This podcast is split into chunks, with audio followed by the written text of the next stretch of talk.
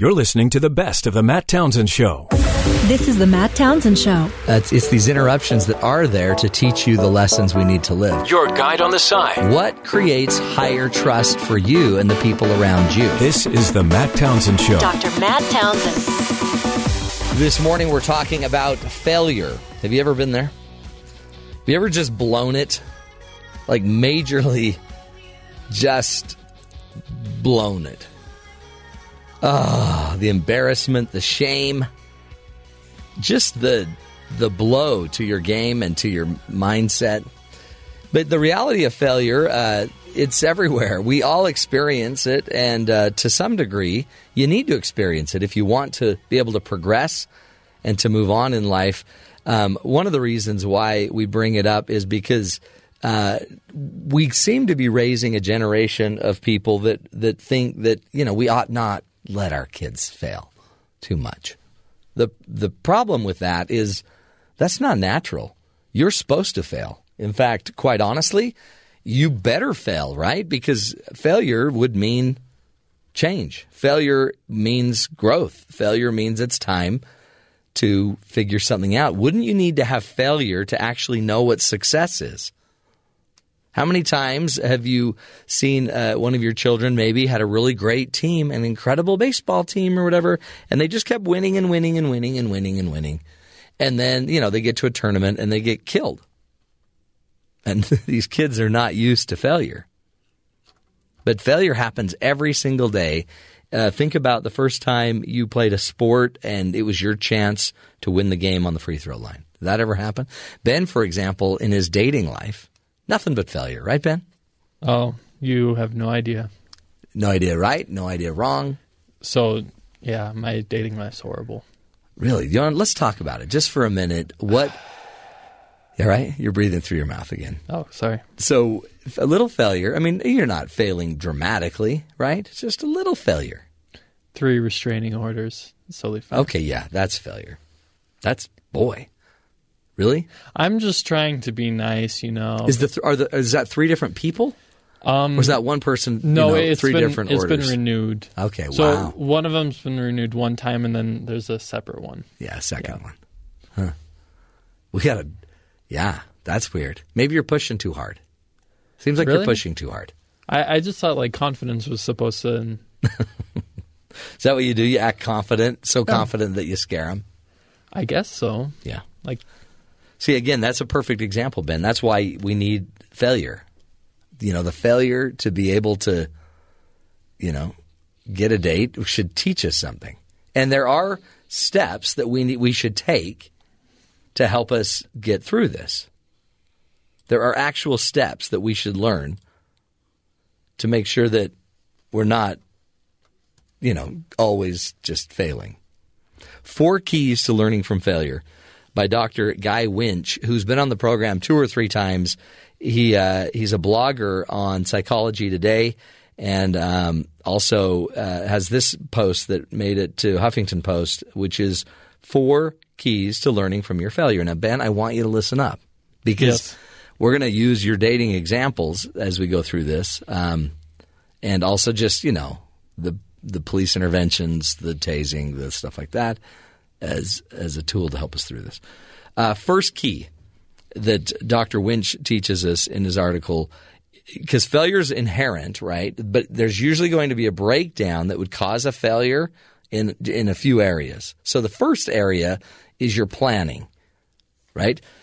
So if you haven't, if you don't plan, if you don't prepare to plan, eh, no, if you fail to prepare, then prepare to fail. That's the axiom. but I, I do plan. Okay, so obviously, let's evaluate your planning. So for these dates that you like, you keep coming in and saying, I, "I went, I had another date and she didn't show. Had another date and she didn't show. Had another date and she didn't show." So you must not be planning very well. Well, I tell her specifically, drive yourself to Moab, and I will meet you there. Moab, which is hundreds and hundreds of miles away. Yeah, but like she she Okay. could probably find her way. Well, yeah, but did you even? Does she even know you at this point?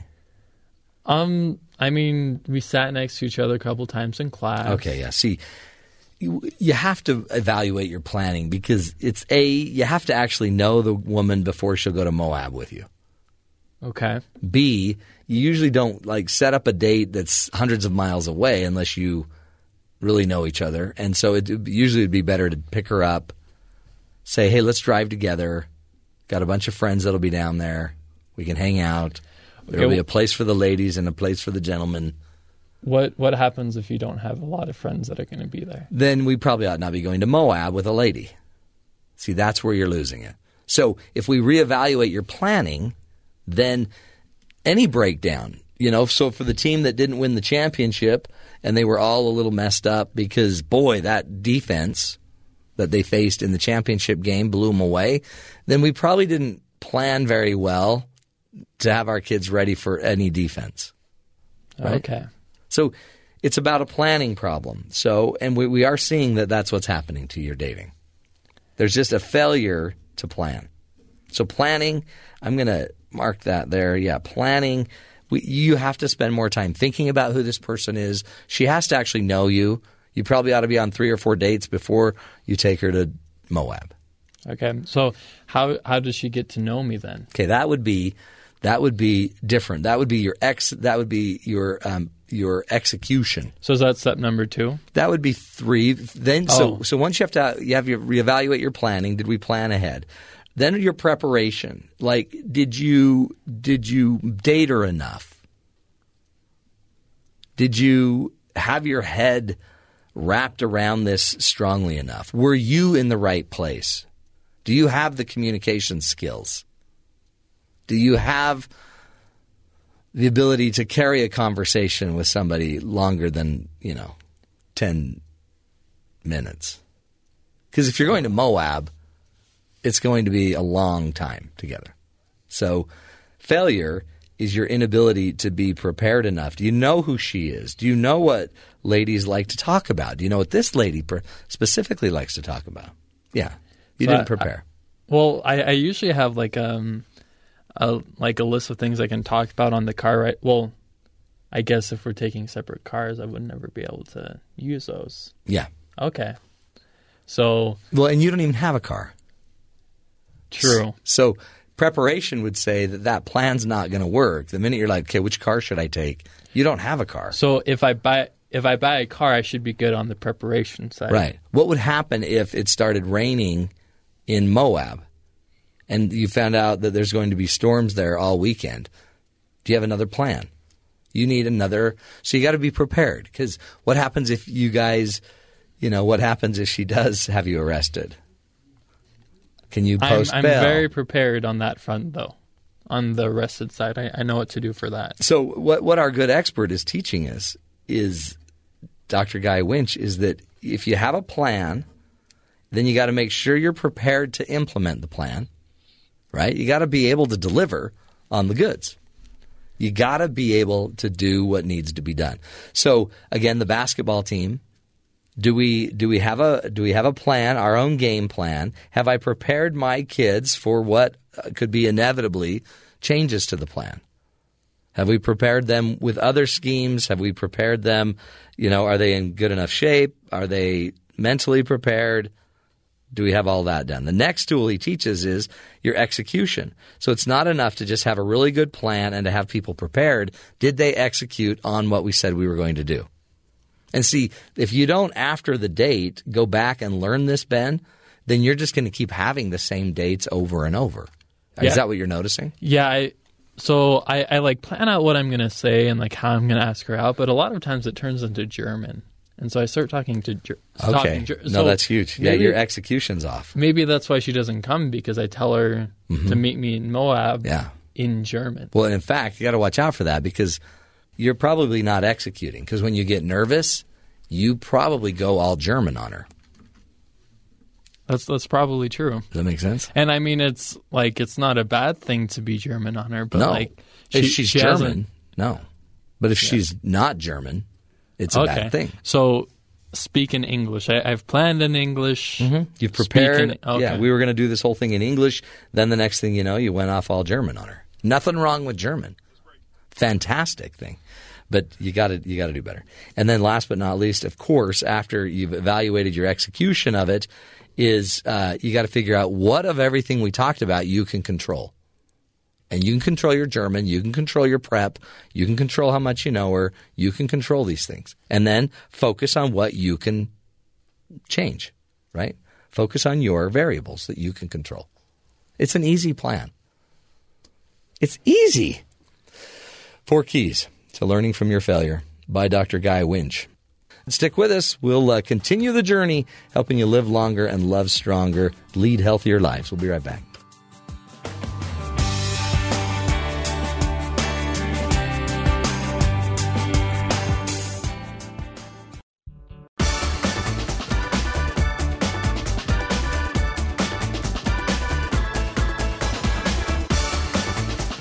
Welcome back, friends, to the Matt Townsend Show.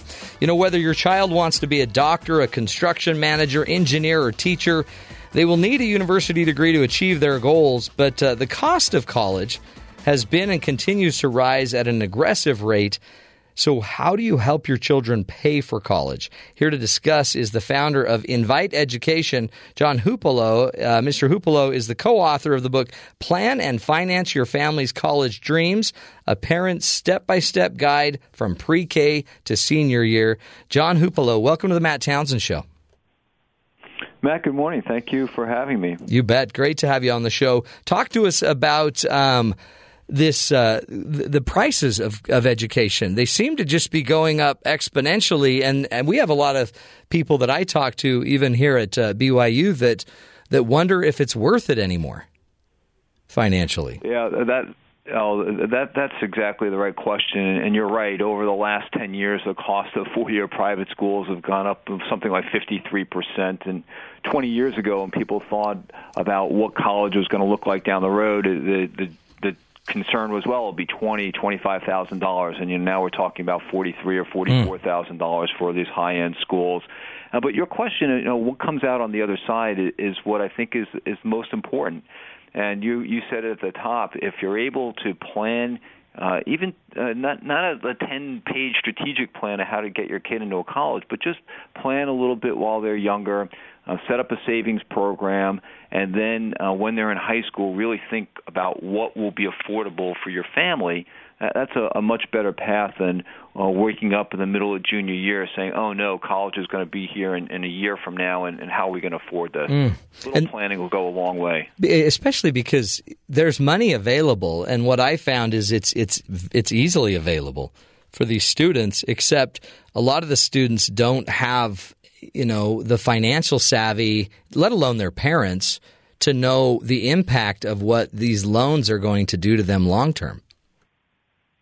Well, that's exactly right, and there there are two parts of this equation that that families have to think about, and one is on the family side. You know, how can we save to put this uh, my my and again, this is we're talking about. We really are talking about family dreams.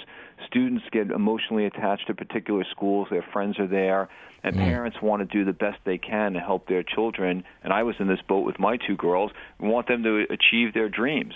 Uh, but what we don't want is to that that dream turn into a nightmare because they turned out to to take too much debt in excess of what uh, they're able to earn and what they can pay. So again, as you're saying, the the best course is to really step back, uh, take a deep breath, and try to be realistic about what's going to happen during this process, and then look hard at some of the opportunities that are out there for the free money, grants, scholarships, um, local opportunities. Perhaps a student can work a little while they're in school uh, to make some of these payments. And the, the key is to try to keep the amount of debt that's borrowed an absolute minimum. Yeah, keep the debt down. Is there a, um, I mean, I guess is there a benefit? It just seems to me that when my children are working for their education, they seem to focus more on their education. And when I'm paying for their education, they seem to think it's kind of a free for all, like a buffet. Well, it, well, it, Buffet is right, and and the the, the real point here um, is that it's better when everybody has skin in the game. Yeah. You know, we hear all this political commentary these days about you know free free community college or free education. Well, the fact is, uh, we should really think about what's affordable. And when you think about what's affordable, there are kids who are going to college today for free because they're able to get all those grants and the scholarships.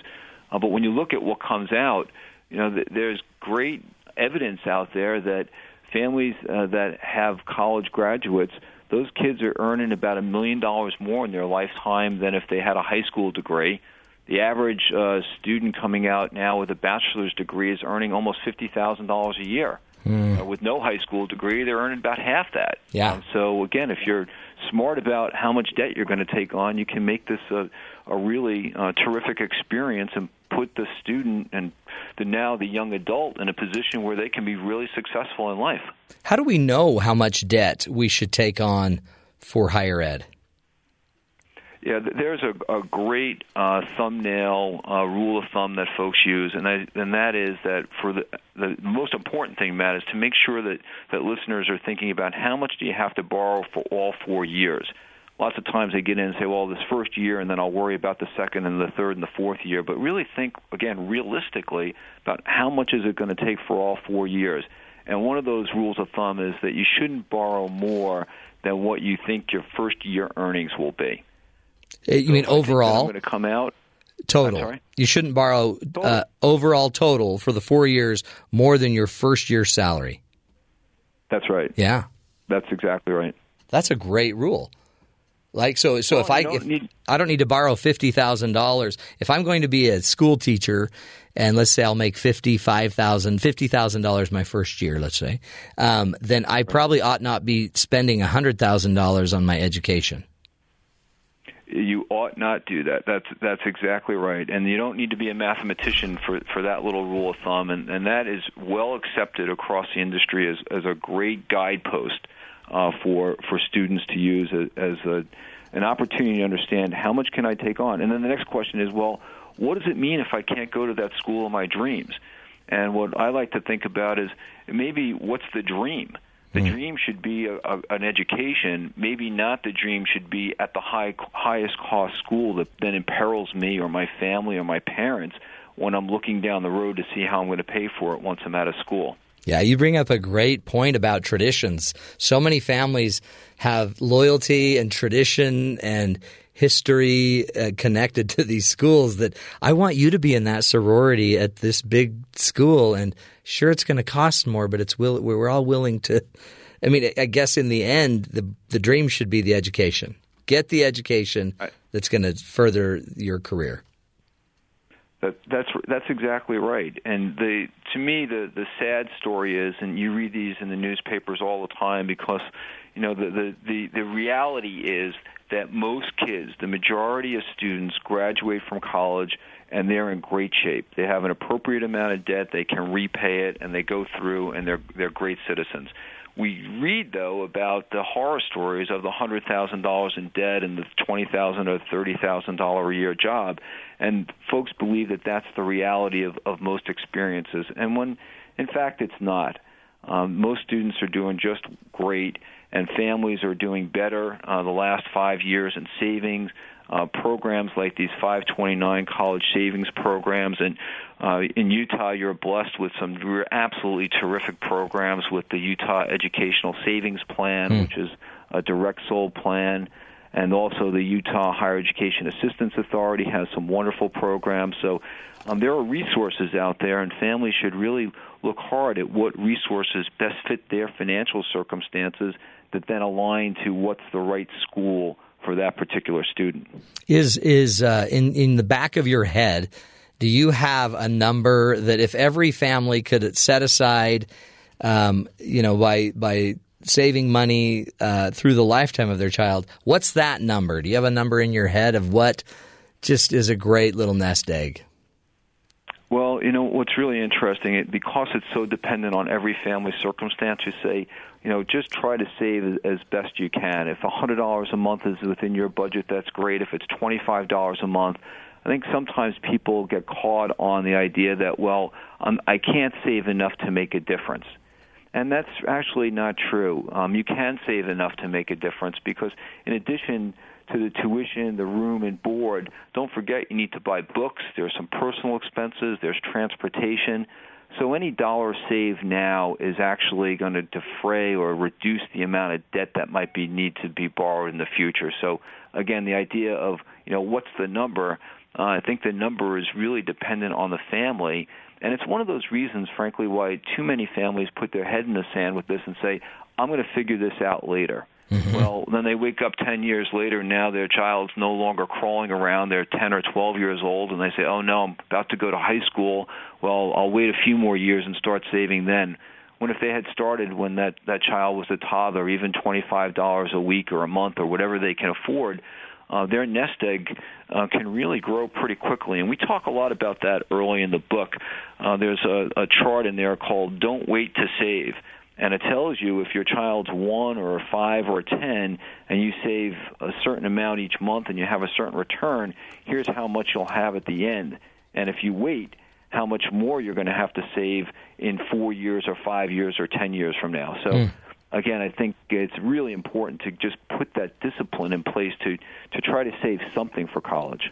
And two i think it, it forces a discussion where like we have uh, our children have uh, a missionary fund to go out on a mission for the church that we belong to, and they have um, but to have a college fund and then to have every time they make a dollar they're putting so much money into these funds and it creates a discussion when they're young about very value based things. We believe in serving the church. We believe in paying a tithing. We believe in going out uh, and going to school. And I mean, it really is an opportunity to teach your kids about values and money. Well, that that's absolutely right. And you made the point earlier uh, just about general concept, and I think sometimes it's an overused uh, phrase about financial literacy. You talked about how students, let alone parents, but I think again in in in the situation where families are value based and they're talking to their children very early about the value of money. We talk a little bit about this in the book as well about even young children just counting money. They see you using your credit cards or your debit cards, or they watch you um, interact online. That's all part of the process of helping that child understand the value of money. And then by the time they're into the grades uh, and they're able to save a little bit. And there are all different kinds of programs out there. Sesame Street has a three jar program uh, where you save a little uh, for the future, spend a little hmm. bit, and, and give a little bit. You know, all of those kinds of things are are absolutely critical to helping students have that foundation where they know that the dollar has some value to it, and they have to make choices about how they're going to spend that in the future. Mm. Um, that becomes a really important uh, basis for much bigger decisions. For instance, which school can I afford? How much debt do I really want to take to put myself in a position to get that degree? Right. Those are all critical questions. They are great questions. We're speaking with John A. Hupalo, who is the co-author of the book Plan and Finance Your Family's College Dreams, a parent step by step guide from pre K to senior year. Uh, from the co-founders of Invite Education, it really is a powerful book. Almost, almost every page, every other page at least, has a tip on it. Um, a, an actual, real deal tip that, that you as a parent could be uh, focusing on, paying attention to, where to get the money, how to handle your financial aid applications, um, even ACT information. Just it's a it's a really well resourced uh, book. We'll take a break, come back, continue the discussion where we're going to get into uh, some of the actual plans, some of the the uh, little tricks of the trade for how you can get your finance uh, organized so your family college dreams can take place. Stick with us, helping you learn more right here on the Matt Townsend Show.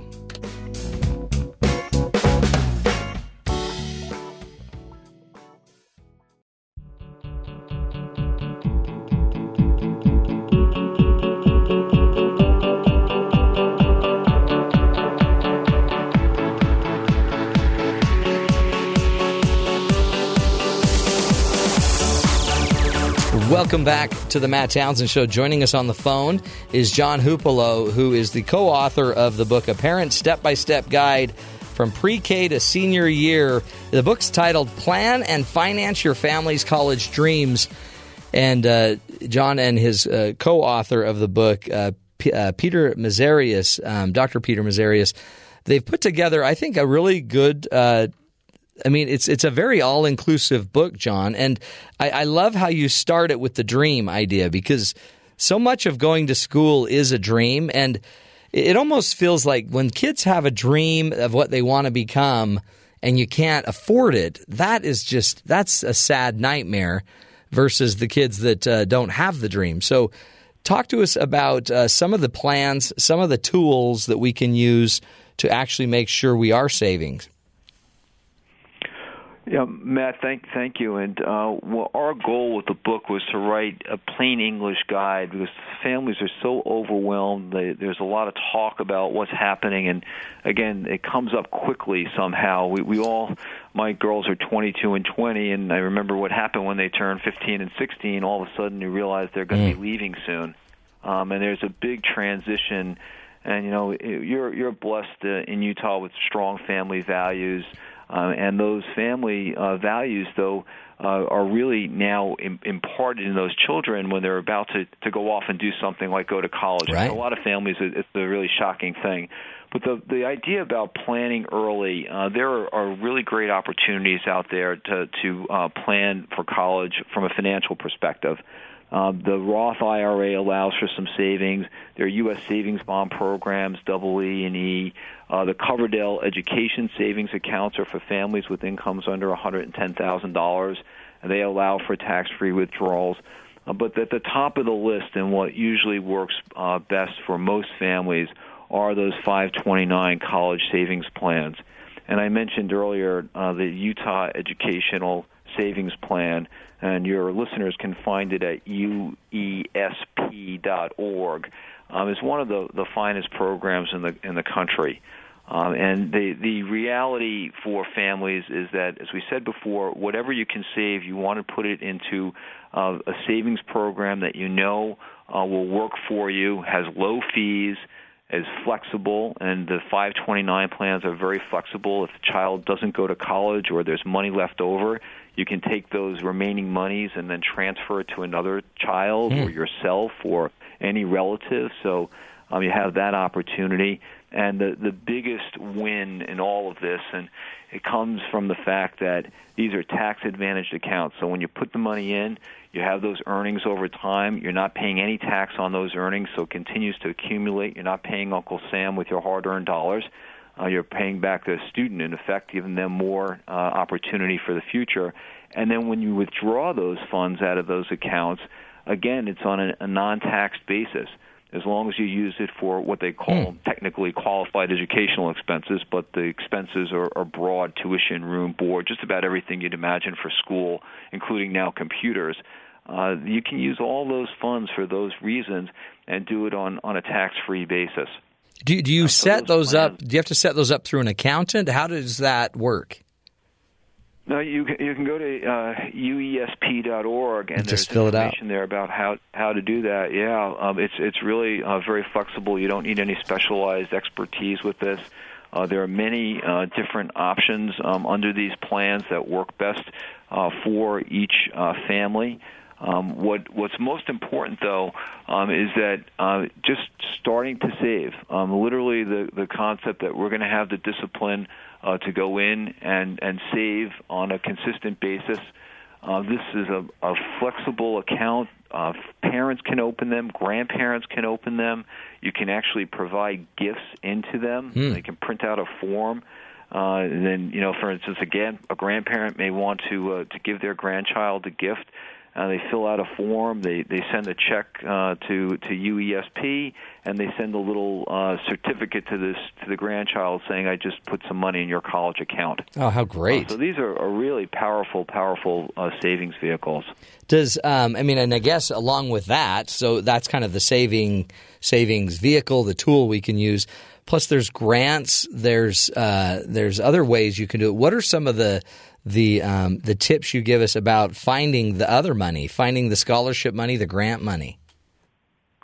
you know that is absolutely critical and, and the financial aid award letters are sometimes tricky because there's some free money in there and then there's earned money in the in the uh, around the work study programs and then there's also what they call aid which are loans which we all know is not aid but to your point the free money I would start with the local resources high school guidance counselors are absolutely terrific hmm.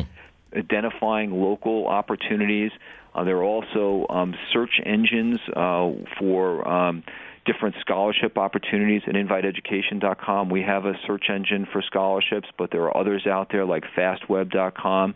Um, I would uh, encourage parents and particularly students uh, when when there's an interest. An employer sometimes may have a program, uh, but really cast a wide net and think broadly about how you might be able to find this money. Use the online resources uh, definitely check in with the guidance counselor because they they've known they know where where students in those high schools have been successful in years past, and they'll help guide you to some free money. Mm. If you have to end up, uh, you know, borrowing and going in and, and, doing some of the financial aid uh, money, what are some of the common mistakes parents make when it comes to borrowing? Well, the first um, mistake is uh, that the the um, amount that they borrow is sometimes in excess of what's necessary, and it's important here to realize that there are student loans. So the student is the only and the primary obligor on those loans, so they're on the hook to make those repayments. They have uh, loans from the federal government called the direct loans, uh, which they can get through their uh, colleges. Um, so they would specifically uh, be responsible for those repayments. And then there are other loans that, that are parent based loans. The federal government has one called the PLUS program, and then there are private lenders out there who are also um, offering those loans. And in, in Utah, there is a program uh, called the Complete Student Loan uh, offered by the Utah Higher Education Assistance Authority, and those are fixed rate loans uh, from uh, the Utah not-for-profit student loan company. Hmm. So I would I would check all those. But again, the first uh, is over borrowing, and the the tip I, I think which is most important is that students and and parents should try to pay the interest on those loans while they're in school. And so what I mean by that, Matt, is that if I, I take a loan for a $100 and I have a 5% interest rate, then I owe 5% interest um, while I'm in school, I should really try to make those interest payments uh, mm. uh, because otherwise the lender will just add it on to the principal amount of the loan. So when I get out of school, uh, let's say it was just one year, in my example, I would owe $105 and have to start paying interest on that $105 rather than a lesser amount. So paying interest while in school and minimizing the amount of debt that we're taking for this college degree are the two most important tips that, that I can offer to families. Oh, that because a lot of times you get this idea that yeah, you don't even have to pay on that money till you have a job, but yeah, you don't. But the interest will accrue. The, the interest accrues. That, that that's exactly right. And the other point that I think is important that uh, I want to say that not all student loan debt is bad debt. Right. In fact, when students take debt and they they come out of college and they have an, an, a responsible, affordable amount, it helps them build their credit record really quickly, and that's an absolute huge positive for for the young consumer, if you want to think of them that way. Just out of college, making their loan payments on time, it makes it easier to get an apartment down the road to get a car and eventually a mortgage. So. Uh, the student loan debt can uh, be used in a very positive way if it's used carefully and responsibly. Um, one of the things, too, I guess, to be paying attention to, and we just found uh, BYU made the list of one of the best values for your investment in education, um, just because the costs and the ability to get aid and other things, and then how much money you make coming out of school is each each school, each college, each university also is is basically it's part of the financial investment. You've got to make sure you're going to the right school that will get you the right return. No, no, no question about that. And when my girls uh, went through the process, uh, one of the um, really primary uh, concerns we had going in was what what are you doing when you're going to get out? Or you think you're going to go to grad school, or do you think you're going to want to get a job? And if you want to get a job, then let's go and talk about the career placement center early. Let's talk about the alumni network, and I, I know BYU has a very strong yeah. alumni network. But all those are really critical to helping to maximize that value on that education. No question about it. And, and so I, it's this whole thing. It's the it's the savings plans like the 529. It's the starting early to make sure we're investing early. It's borrowing, uh, thinking about the whole long term plan of of four years plus. Many times, it's the four year degree only leads to help you get a graduate degree. So, I guess you should also be factoring in if you're going to be paying for graduate school as well. It's it's a bunch of things that come together and and really, I, I guess it's complicated, which is why probably most people don't take advantage of your lessons. Well, it's and it's the reason we wrote the book. Quite honestly, Matt, we we think it's actually not complicated if you just set sit back, uh, take a moment to think about what's important, um, line up your family values for what you can do in each of those, and, and when you really boil it down, there are only two questions that 12th grade families have to answer and that is can my child get into school of their dreams or into a, a school a college that they want to attend? And second can we afford it?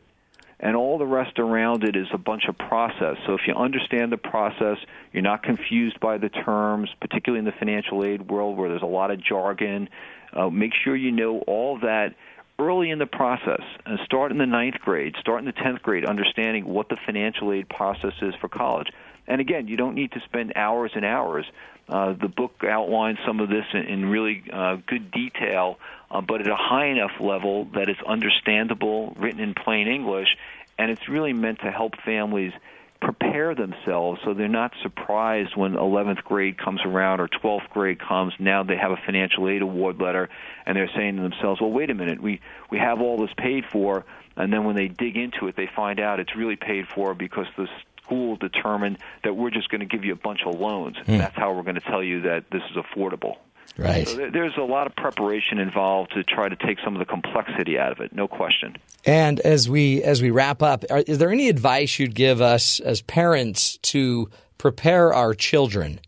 Uh, I mean, our teens especially to be more financially ready to not to go to to go there and take advantage of everything that's going on, but not get sucked into getting into debt early.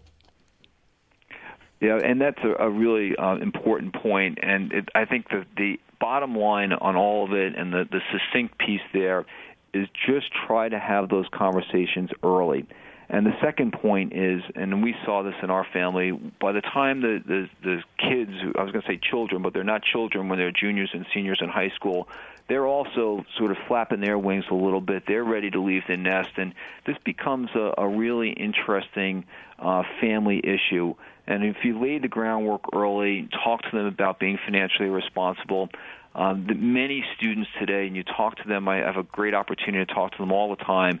Um, they know what happened uh, in 2008 and 2009 around the recession. Uh, kids are in high school now, uh, learn those lessons, and they are much more responsible uh, my own daughters didn't want to open a credit card because they were concerned about having credit card debt. Mm. And I talked to them about how you can actually use that responsibly to build a, a better future for yourself. Uh, so I, I was uh, intrigued by your your opening. Uh, we talked about the tomato fight, yeah. and uh, I think that uh, you know the the goal of our book was to make sure that uh, we didn't uh, we didn't uh, bother our our children with the the the detail and the mess around uh, uh, trying to get into a situation where they get in over their heads with, with planning for college. We can help them, we can direct them, and hopefully uh, we can keep them so uh, they're not too messy when the, the fight starts. Right, right. No, great. Uh, I think wonderful insight. And uh, John, we appreciate your time, your insight, your guidance. Again, John Hupalo is his name, and he's the co author of the book Plan and Finance Your Family's College Dreams. It's a dream, folks, and in the end, it's a reality that produces more money. When you are a college grad, about a million dollars more is your earning capability versus not being a college grad. Uh, by the way, a dream for all of us, really, with our kids. We'll take a break, come back, wrap up this first hour or sec- second hour of the Matt Townsend Show. So much to do, so much to do. Stick with us. We'll be right back.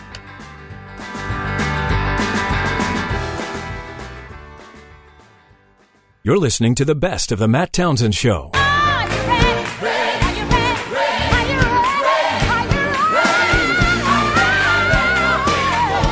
That's the music for the health evangelist.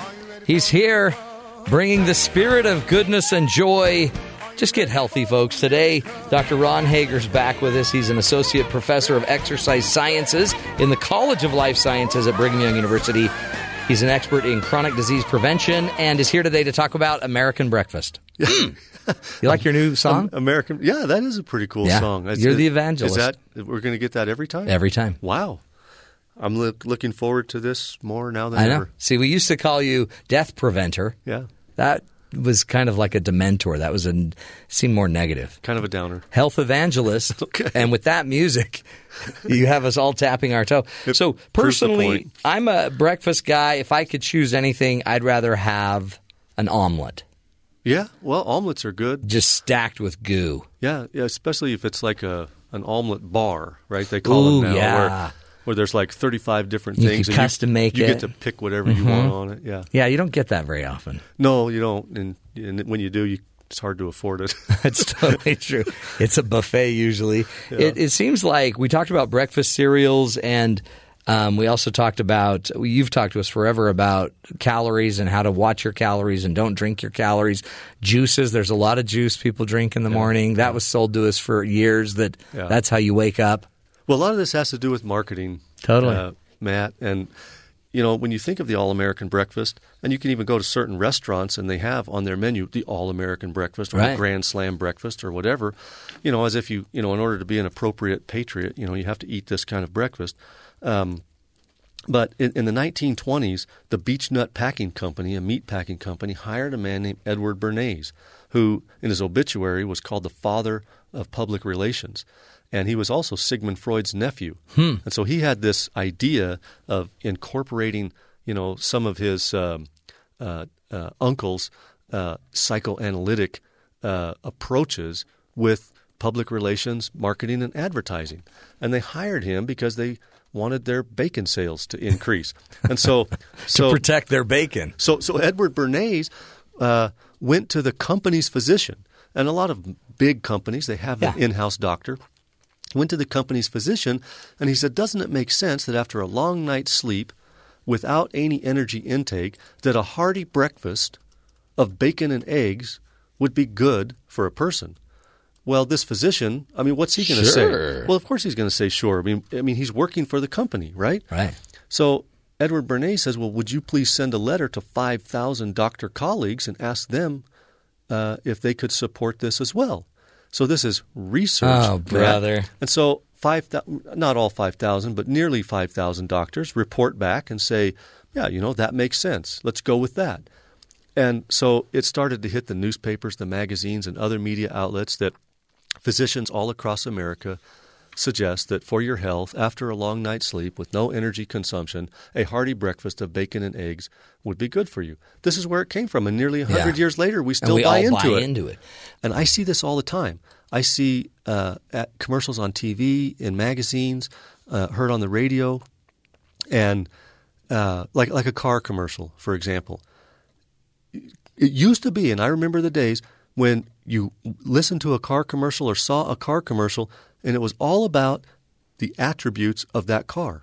Now you can watch a car commercial, and not a single thing is said about the direct attributes of the car. Right. It's all It's about that feeling like yeah, it's all about the you know if you love your family, you'll have this car, Right. or if you want to impress your neighbors, you'll have this car, you know, So or, or- or whatever.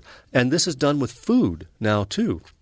Um, you know, and, and you know, I talked to a woman not not too long ago, a mother. She told me that all she could get her eight year old to eat was uh, chicken nuggets. yeah. And and she acted, you know, and sometimes they're in the, actually the shape of dinosaurs, which was always Dino confusing me. nuggets. Yeah. Those are those are incredible. Yeah, yeah. And so, but she was concerned. You know, she she acted like if she didn't give her son what he wanted, he would starve to death, right? Um, eh, you know, and and so then you might ask yourself, well, what's in a chicken nugget anyway? And uh, so I looked at some of the ingredients on the list, and so in a chicken nugget, depending on which brand you're looking at, there's more than thirty different ingredients in a chicken nugget, many of which I couldn't even pronounce. And more the nugget than the chicken. Yeah, so so so think about this too when it comes to this idea of, you know, thinking a little more about what you're eating.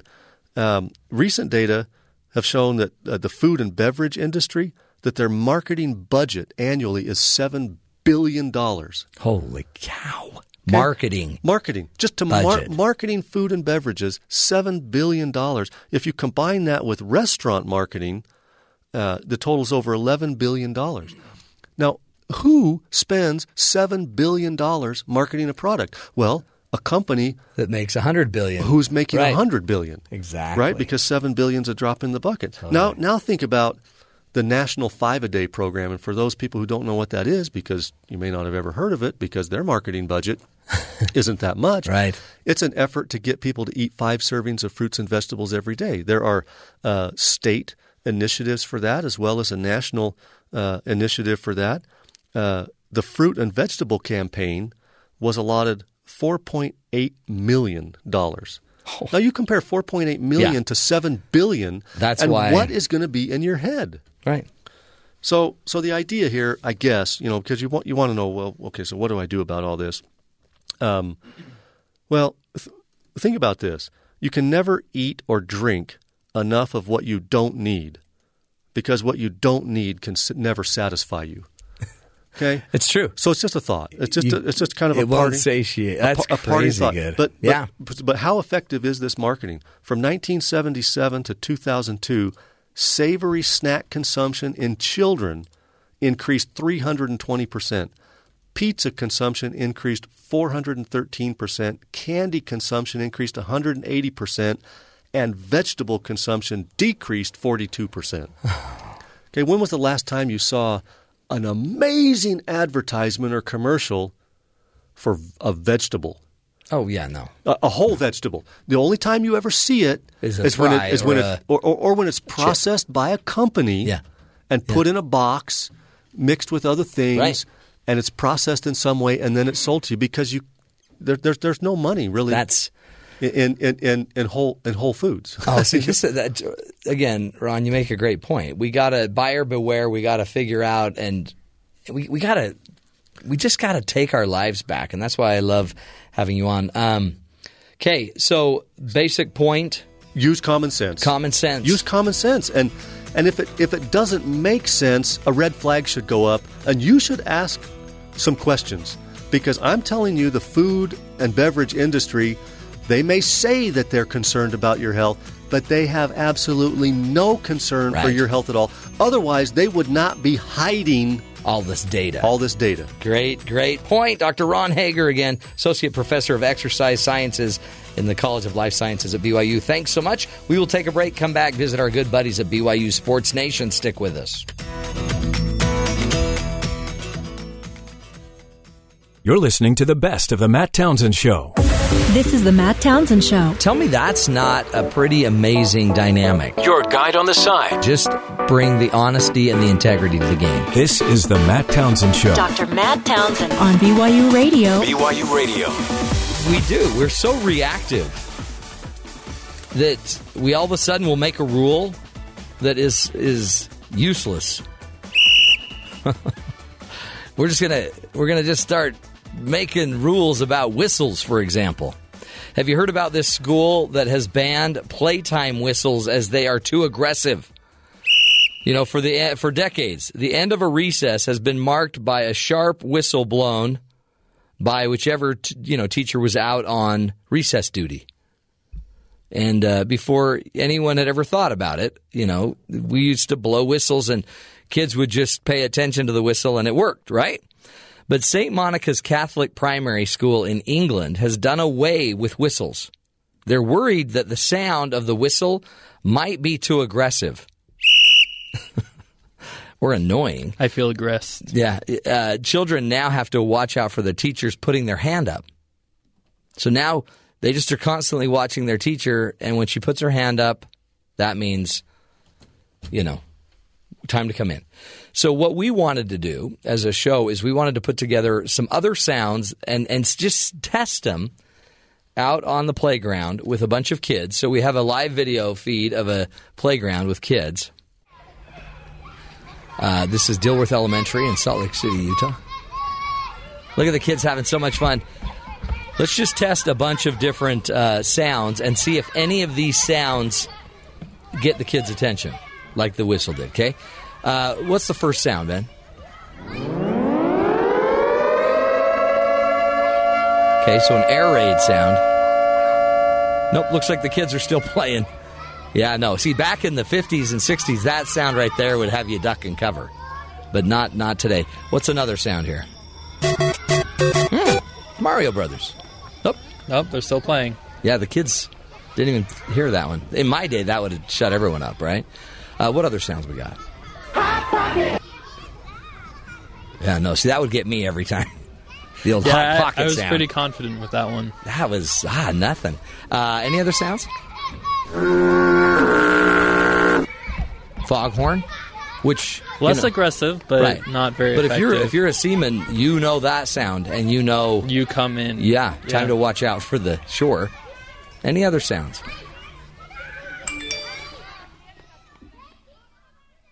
That one. Yeah, that one worked. Wow. A little message from their iPhone. Wow. See how they just shut right up.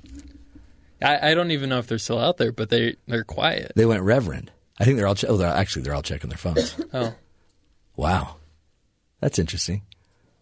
So all we got to do, if you really want to control your kids, is just send them a message. so coordinate all of the parents to send messages. Right. That's what they need. It's just a mass email sent to everyone on the playground, and they'll all come in. right in. You don't even need to raise your hand if you're the the nun or the sister that's running the the primary school there. Don't raise your hand. Don't blow a whistle. Air raid doesn't work. Mario Brothers fog corn. None of that works. By the way, um, we should have done this before, but if anybody was aggressed by any of those sounds, Oh, that's true. um, if they felt if they felt attacked, if they felt uh, that it was um, if, that it was offensive, then then we should have given you a trigger alert to warn everybody that we were going to be talking about something like a whistle that is maybe too aggressive for them. Hmm. Okay. Next time, Ben, make sure we always do a little uh, trigger alert. okay. Good stuff, folks. Hey, we're here to help. We can't do everything, but we can find solutions to the schoolyard whistle. And we now know what it is. It's a very simple, you've got mail reply. You know, once you hear that, everybody f- loses focus and come on in, everybody. Oh, I thought I had a real message. It's almost like the equivalent of tasing somebody, Yeah, except no. without the electricity. Right. It's a it's a non-electrical tase. Mm-hmm. It's a tase of the mind. Just as stimulating. You're listening to the best of the Matt Townsend Show. There really are a lot of tensions, stresses that you feel, don't you, in your relationship, and and some don't. Right? They're just so happy and content, not knowing how stressed their family is. But um, I don't know. There, I think there comes a point for all of us where we need to to um, to take our relationship and and like we were just hearing from Sheila Wray Gregoire and become more intentional in it and, and literally say, "I- I'm going to grow this thing. I've had a really weird um, issue going on in my yard where I, I have a love hate relationship with my yard, my with my weeds, with my beds, my everything. And interestingly, the the yard starts to resemble my negative belief system.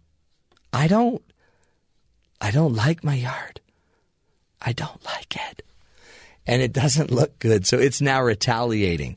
Except for here's the deal. This year my wife somehow has been able to get me more involved in the yard, like the in the weeding, and get me to become more a part of it. And I've noticed that as I've changed my view about it, that it's not just something to hate. It's probably my yard is something to work with, to understand, and in certain places control. Um, then it makes my life a little bit easier. So as I get my boys up, uh, or my wife helps us all get up to go out and weed. After doing that for a month, once or twice a week, you start to really make your yard look good, and you you, you start making a dent in the things that you didn't like, and it's just a shift sometimes, a shift in your paradigm, a shift in your view about what you really what you can do, what you should do, and what's what's working. And I just look at it like the same is true in our marriages. If at some point, instead of just sitting back and assuming that the yard's going to take us over and eventually destroy us, if I would just shift my view in my marriage that my marriage isn't here to destroy me. My marriage is here to be an additive part of my life, to teach me certain lessons, to give me some activities to do as well, but to build something with someone else. I can't control it. It's not all up to me. It's just it's just an opportunity to become better, to be better, and to um, to be a little bit different. So maybe if we see our marriage as, as something that we can work on, something that we can improve, wow, all of a sudden you might grow something you can be proud of. Heaven forbid, you might even start living some principles that you can share with others. So, one of the rules that I would, or uh, principles that I would try to live by, and a thought that I would try to blow up if I could, is that lasting love shouldn't be this difficult. I'm a big believer that if, just like my yard, if I want my yard to look good, it shouldn't just be easy. It's difficult. Anything that's natural, like a relationship, they're difficult. They're, it's hard to keep up.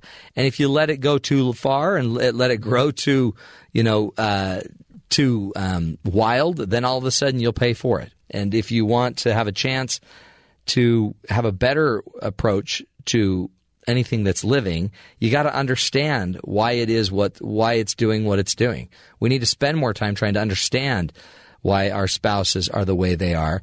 Um, I, I, always think of the the metaphor of um, there's so much pressure, there's so much intensity that can go on in a marriage, from you know the raising of children and the mistakes that can be made and the communication errors that happen and the misunderstanding, but the goodness and the closeness and the richness and the love and the forgiveness, all of that together creates a pretty intense experience. And it's almost like we think that, you know, that pressure is is not good. But really that pressure creates the gems of our life and of our world. Um, diamonds are created under that pressure. Our our fine gems are created under such pressure. But it seems like many of us aren't trying to create that gem in our marriage by handling the pressure and managing it. It's almost more like we're just looking for gems. We want to go find the perfect marriage partner and marry that person, just like picking up a diamond off the ground and just not even realizing what it took to make the diamond. I think our responsibility here is with each other is to learn how to make beautiful gems and to turn a marriage that's full of pressure and perfect, idyllic opportunities to create something beautiful. And then we ought to create those beautiful things. Uh, one of my favorite um, just authors is Neal Maxwell, and he said um, that this world is like a laboratory, and the people in our lives are the clinical material. Our relationships are the clinical material. So, one thought I feel that uh, I need to work on, I'm sure you might feel it as well, is that lasting love shouldn't be difficult. It's it shouldn't. I mean, it, it should be difficult. Get used to that idea. It's not here to just be easy for you. It's not here to always be perfect. You need the imperfect times to make the gem. Um, another idea we need to blow up is that I know who my partner really is, and I hate to be, uh, you know, the negative Nelly here, but you have no clue who you're married to. Uh, and by the way, neither do they. They don't even know who they are most of us aren't really good at identifying what we are and who we are and why we do what we're doing. Really, we're changing constantly. And every day, every new interaction, every new experience changes me. So you can be as frustrated as you want for why your partner does what they're doing. But before you try to just assume you knew them and now they've changed, why don't you go figure out why they're changing? Go figure out what is the draw for why they're you know, moving away from being as religious as they used to be? Or why are they um, struggling so much, you know, at work and want to change their jobs so quickly? Don't just assume you wanted to be a lawyer since I first met you. Well, okay, I don't want to be a lawyer anymore. Go figure out why. Don't just argue that they should stay the same. Because the reality is, we're here on earth to progress, aren't we? So if I feel a need to change, you, you probably are going to have to help understand who I am and, and not just not only just freak out about it. Um, pretty important thing, I, and why I say that is I thought I knew who I was until we had a my daughter had a grandchild uh, for me. She didn't have it for anyone else but me. Um, but it changed me. Honestly, my life changed the minute I became a grandfather because I thought I loved my kids, which I totally do, but I had a whole different purpose as a grandpa. And it changed everything I thought. My my thinking became much more long term. I got to be there to raise this girl and to be a part of her life. And I got to create more time in my schedule. All these things needed to change because of this one stage I'm going through. We all are going through these stages. So we're learning one way or another. We're learning. That's the goal of the show is to give you the tools you need when you need them so that you can live healthier, happier lives. Stick with us. This is the Matt Townsend Show, helping you live longer and love stronger. We'll be back.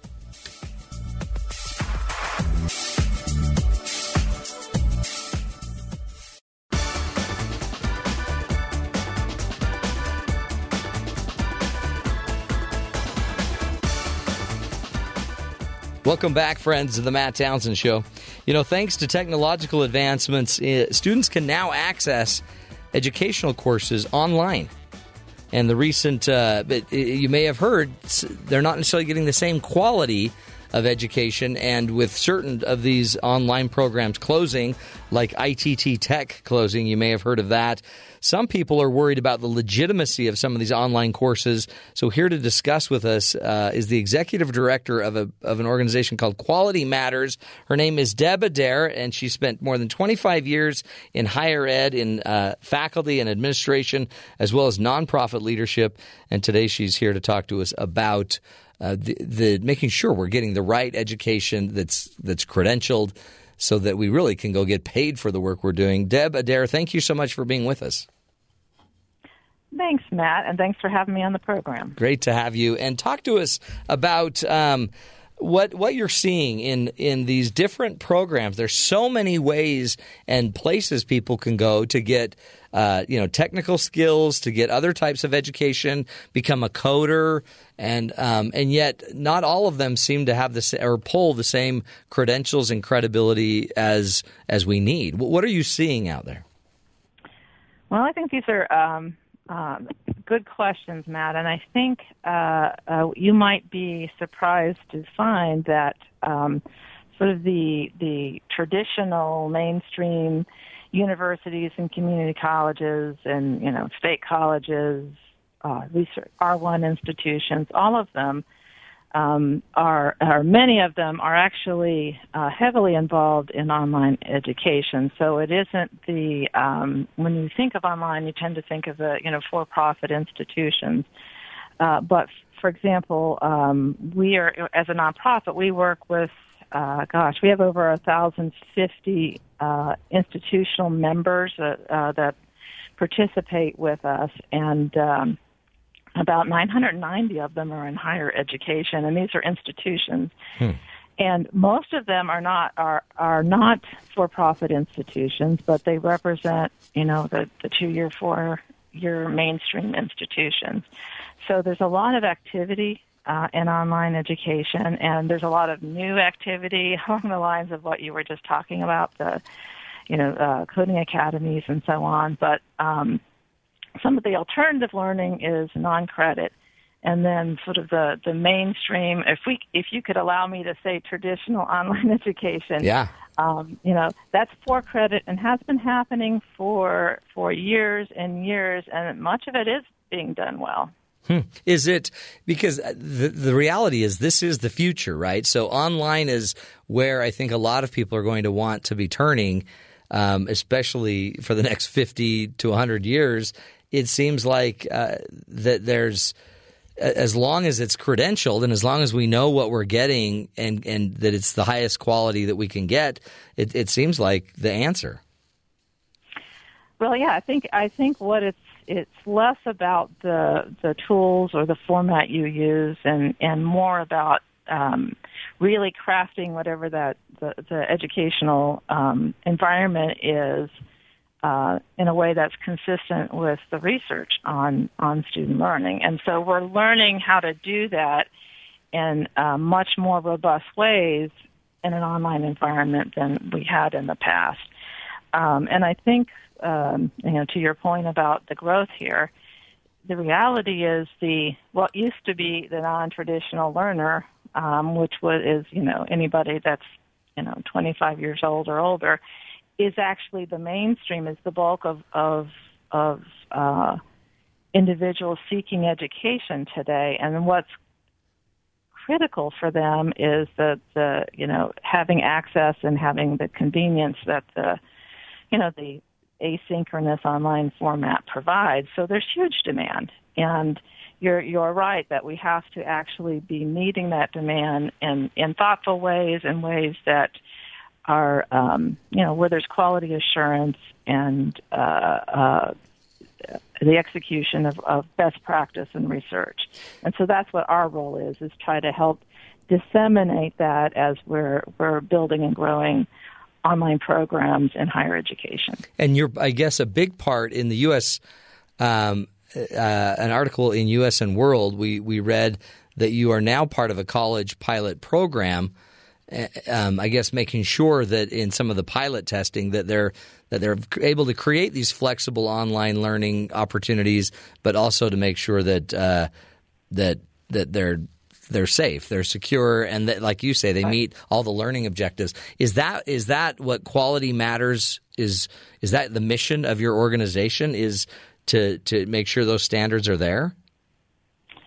Well, it's it's one of the ways we execute our mission. So our our mission is really to improve the quality of online education and student learning, and to do that with the the curation of research and evidence based practice uh, and the setting of standards based on that. So, um, and then we have professional development for educators, and do and we do recognize and certify quality. So we do have uh, we do review courses and programs according to standards, and we'll issue a certification for those courses and programs that meet those standards. Hmm.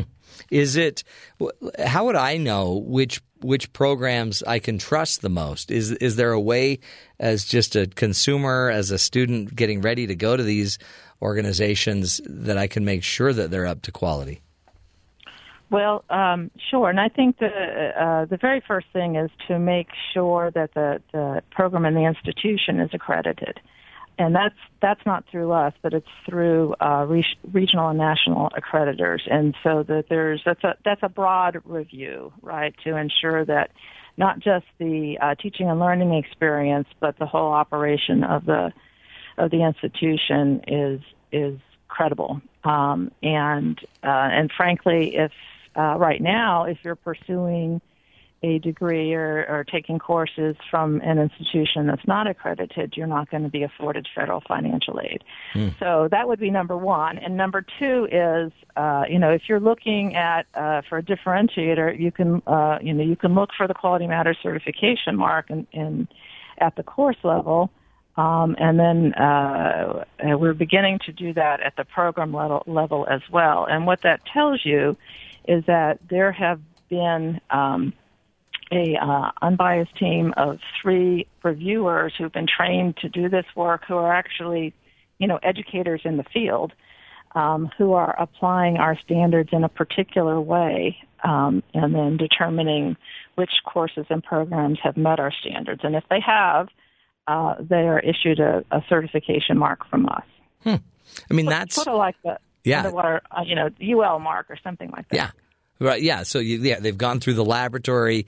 They've been evaluated. They meet the highest quality standards. And I mean, I guess that's the key because I know so many people that um, that some type of you know technical skill or professional kind of development um, it's required, it's necessary, and then it. But it seemed like a lot of the for-profit organizations this just kind of turned into a big money making opportunity for many of them, but the quality wasn't always where it needed to be. So to have a standard like QM, I guess, um, it's, it's it seems like it's awesome. It's about time.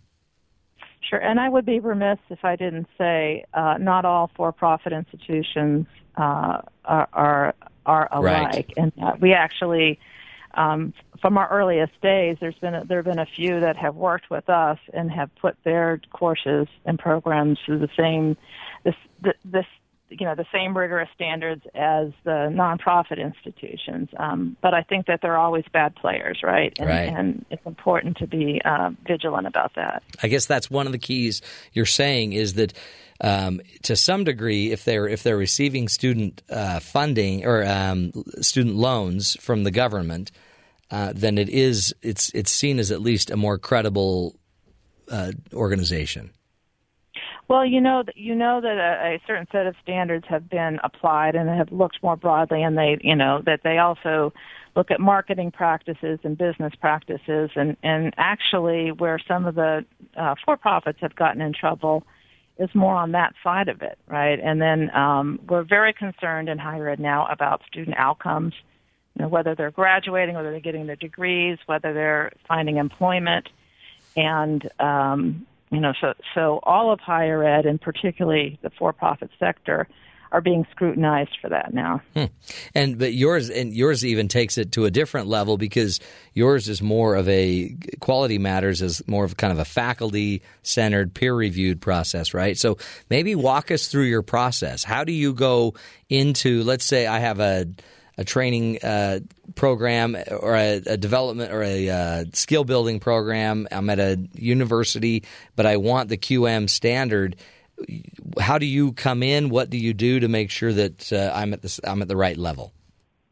Okay, so uh, and, Quality Matters can do we can do this as ourselves, or uh, there uh, we can work with an organization to help them set up the process hmm. to do it themselves. But so the uh, the review process uh, involves three trained and certified uh, uh, individual educators, uh, and these are all um, in the field. And so there aren't there aren't any QM employees that do this. These are these are faculty. These are educators who have gone through the the rigorous training from us to get certified.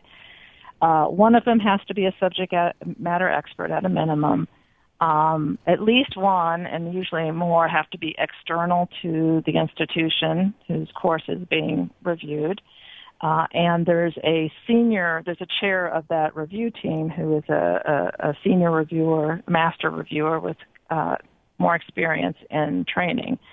And they are charged to take the student perspective. So they go into the course as if they were a student, but what they're doing is they're applying our 43 uh, standards to the course as they as they uh, review it and look through it, and um, they each give detailed feedback. I think the the um, the magical piece of this is each of those faculty members is give, are giving very detailed feedback about uh, um, you know ways to improve the course mm. and you know what were the strengths of the course, and that's all provided back to the developer of that course, the faculty member or the institution um, uh, to go to continue to improve that course, whether or not it met standards.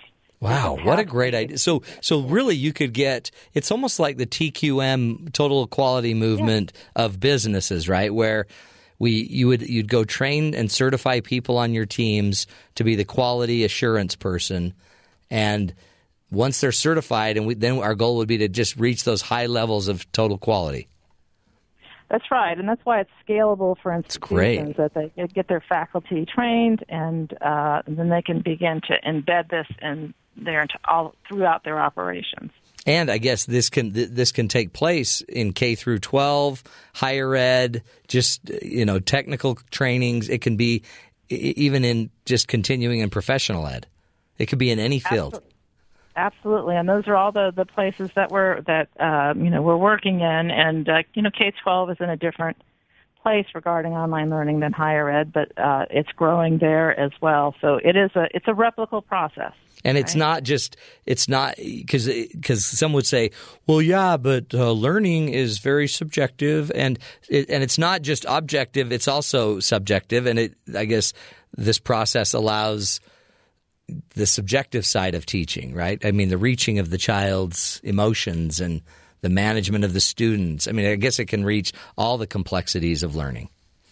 Right. Well, you know, you don't want what you don't want is cookie cutter courses because Right. you're applying a set of standards, right? So it has to be there's there's an art here too. So there are many ways uh, a course can meet these these standards. And remember, the standards are really an attempt to take from the research literature and you know evidence practice what we know works and make it applicable. So what what we're trying to do is to uh, you know we know some things about uh, how students learn and trying to change how we structure our our education and courses to embed that and make sure that happens. That's really what we're trying to do. And Yeah. I think we are we're seeing evidence, right, that we are moving that needle because courses have improved over the last 10 years. Absolutely. And I love just the fact that we're talking about it. We're speaking with Deb Adair from the organization qualitymatters.org, helping us create a higher level of quality in all of our teaching, in all of our programs. And imagine that uh, you can go in now and, and have quality be assessed in the programs and make sure that you have people that are constantly tweaking the programs at your universities, at your trade schools, and your online programs, taking them to the next level, bringing in the best learning about education and uh, how people learn. Powerful stuff. We'll take a break, come back, continue the discussion, find out what you can do as a parent to uh, to get involved if you want to be a part of this as well. Stick with us. This is the Matt Townsend Show, helping you learn and live longer. Stick with us.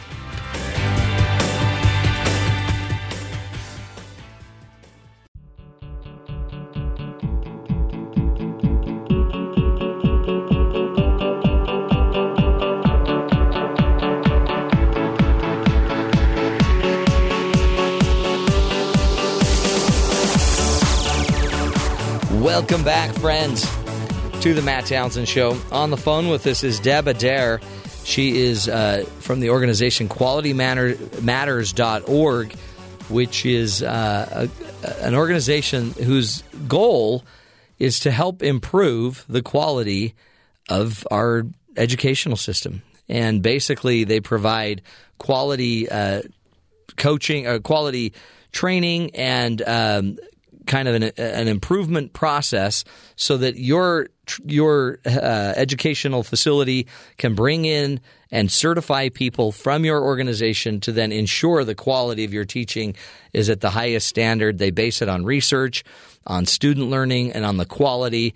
It's something they do all through corporate America as a process called TQM where you can train people uh, to be really um, educated and skilled in in building and evaluating the quality of your widget and your systems in corporate America. So why wouldn't it work in the in the educational world as well? And then on top of that, produce uh, and and make sure it's all centered around some of the greatest research and the students are actually learning. Heaven forbid. Powerful stuff. Uh, we welcome you back, Deb. Thank you so much for being with us. Thanks, Matt. I'm happy to be here. It's a it's a complicated thing because uh, I mean I guess is this is this whole idea of quality um, assurance and quality focus is it has it not always been a focus at universities and in in our educational system?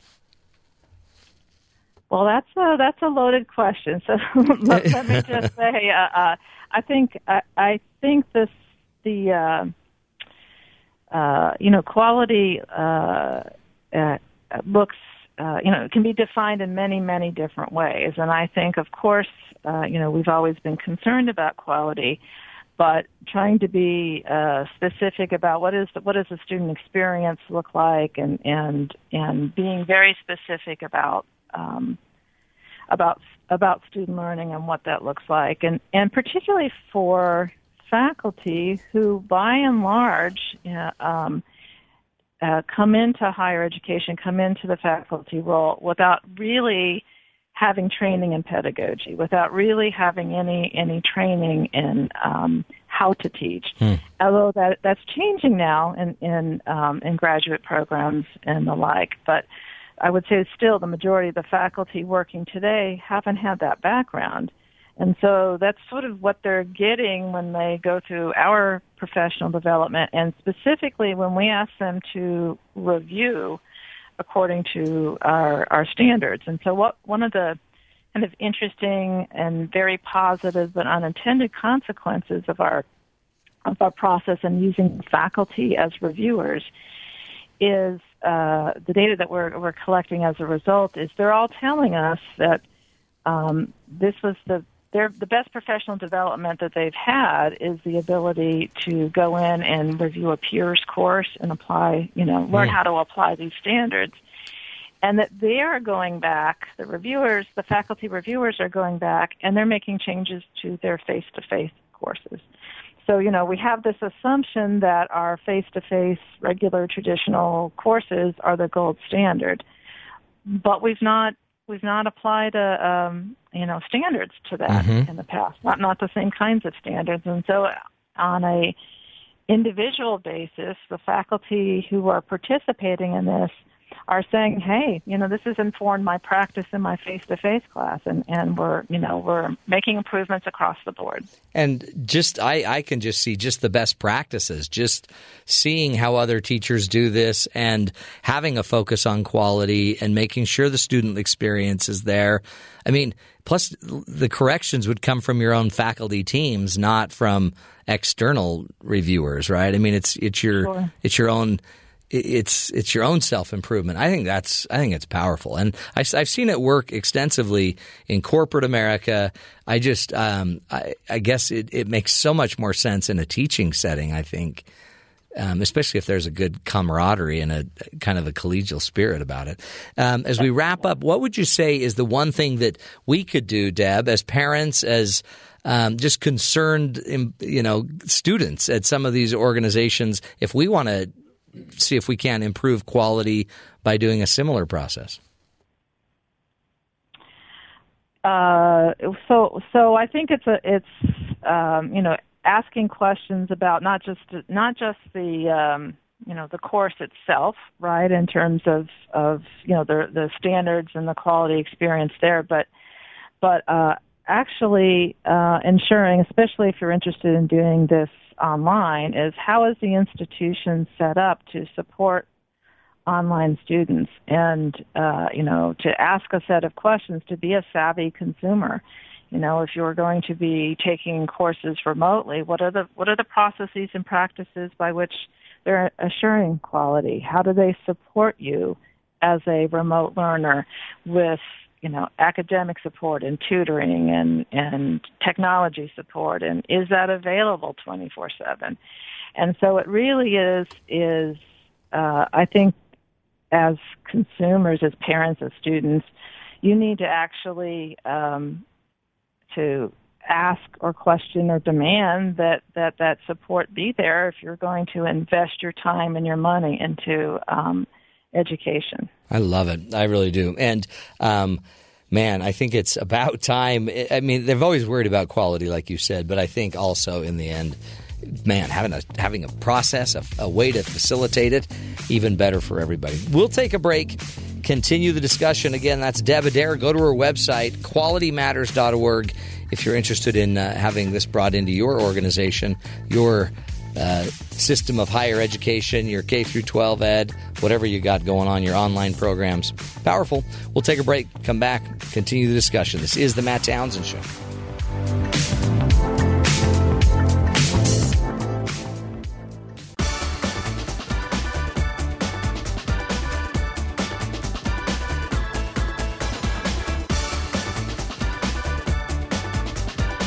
Friends, to the Matt Townsend Show. Dr. Matt here. Hey, uh, we promised you earlier a, a crazy story about a woman arrested for stealing a French fry from a DC cop. Right?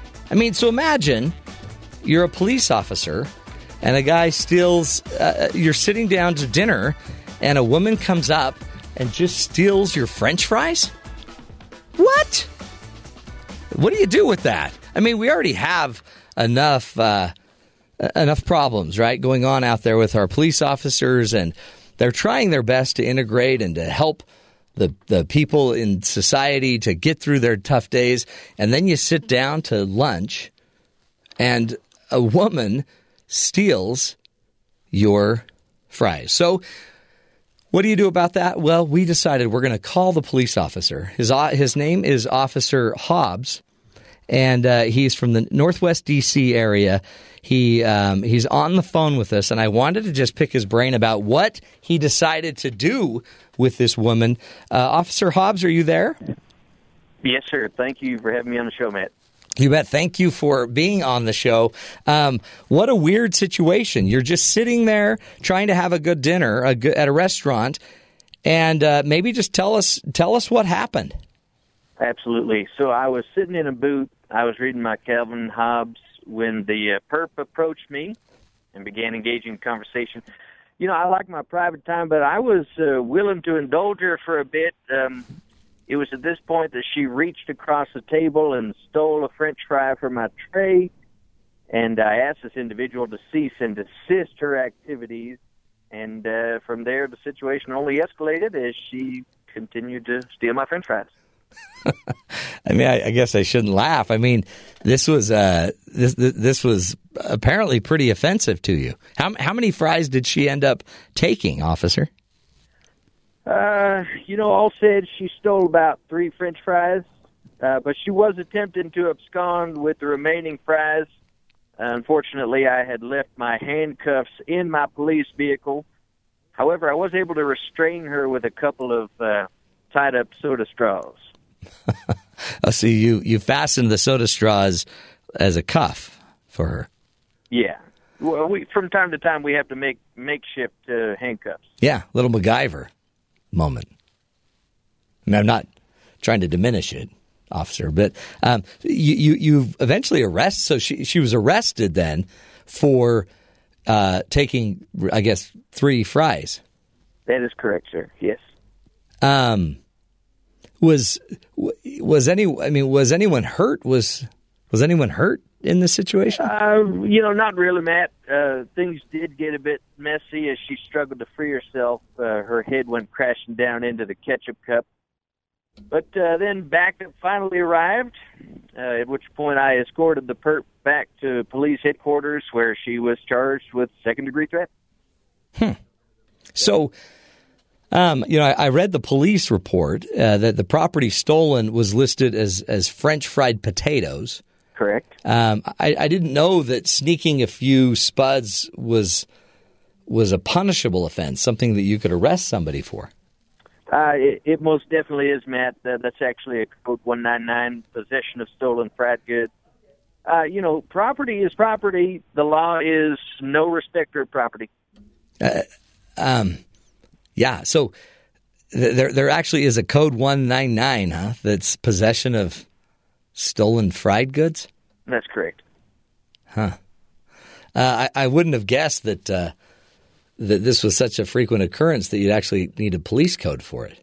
Matt, if I had a dime for every time this sort of thing happened, I could retire today. To tell you the truth, I, just a few minutes ago, I got a report on a man taking a swig of an officer's chocolate milkshake. Ooh. And uh, if you've ever tasted a chocolate milkshake, you know that that would that's a crime. Wow. What uh, what would have happened if she had if she had made off with the rest of your fries and, and maybe your shake? Well, you know, uh, the punishment probably would have been about the same. Tell you the truth, though, uh, she's lucky that those were not waffle fries. If they were waffle fries, the punishment would have been much more severe. really? Are you serious? Oh, absolutely. Yeah, it's it's all about ounces, Matt. Really. For instance, if you were to steal a steak fry, that's the equivalent of like three regular fries. But if you steal a waffle fry, that's that's got to be six or seven fries easily right there. Wow. I didn't I didn't realize this was that serious of, an, of a deal. Um, well, uh, Officer Hobbs, we appreciate you. Uh, appreciate your good work out there and uh, keeping the fries on the plate. Um, thank you so much for being with us thank you. I just want to put the message out there that uh, we take this thing very seriously and we do not uh, mess around. So just keep your hands to your own fries.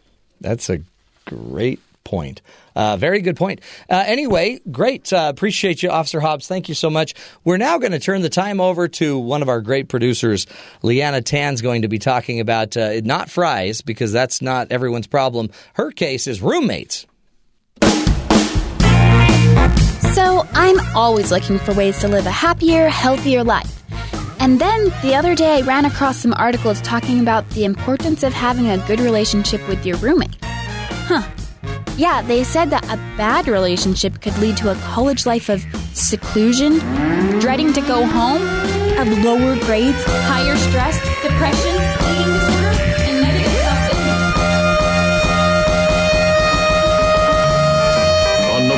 Felix Unger was asked to remove himself from his place of residence. Can two divorced men share an apartment without driving each other crazy?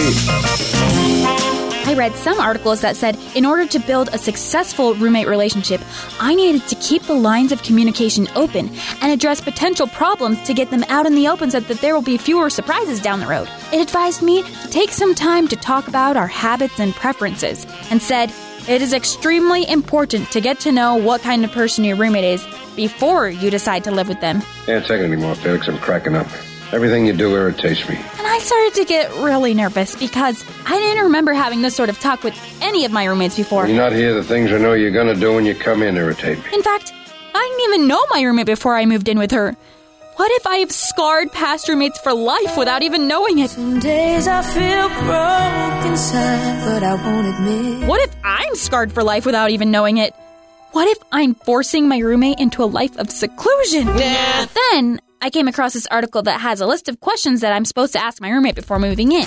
And it says, if you have already decided on a roommate and forgot to ask them these questions, don't worry. You can still bring them up now. Phew. So, of course, I took immediate action and brought in my very own roommate. Hello, I'm Callie Gardner. And you know that she's a true roommate when I walk in every morning blasting Christmas music in September and she doesn't even care.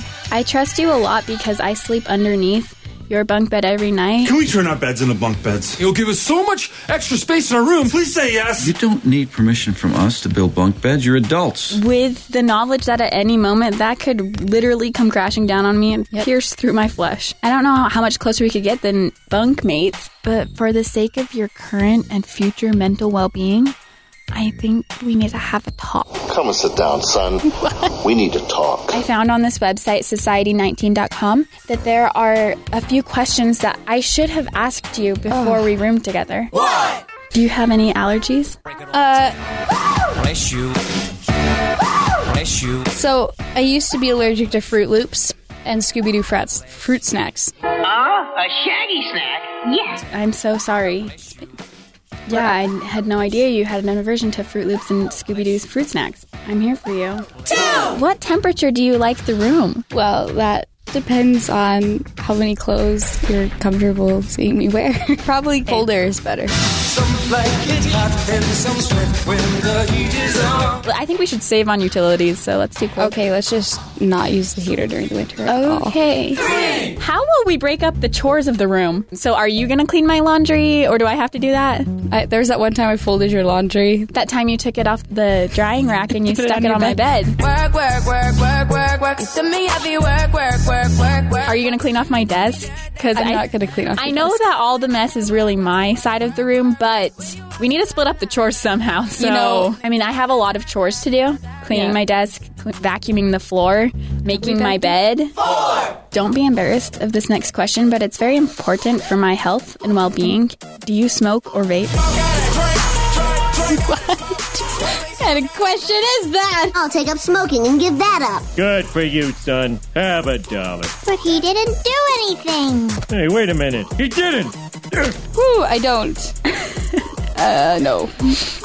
How do you feel about sharing? Well, you've borrowed one of my shirts. More than one, More but- than one, yeah. I mean, so how how many of your clothes can I? I mean, can I take them? Deal stuff. It's an exchange thing. Uh, exchange- I, I think that it's nice to to know just that you're using them. I'm glad that you're okay with sharing because I'm really I'm really open at taking. I prefer you didn't use my deodorant. Oh, so was it bad of me to use your toothbrush? Is that Oh, not okay? Well, that is a load off my conscience. Now, if my roommate flunks out of school or goes into depression, at least I'll know it wasn't due to my lack of open communication. So, everyone, save you and your roommate the mental scarring and ask them these five simple questions. They will open your eyes and take your relationship to a whole new level. You think this may be trivial, but think about the extended wardrobe and extra laundry folder you'll be losing if you don't. Happy heart to hearting. Well, I'm Leanna Tan, and that's my little tangent.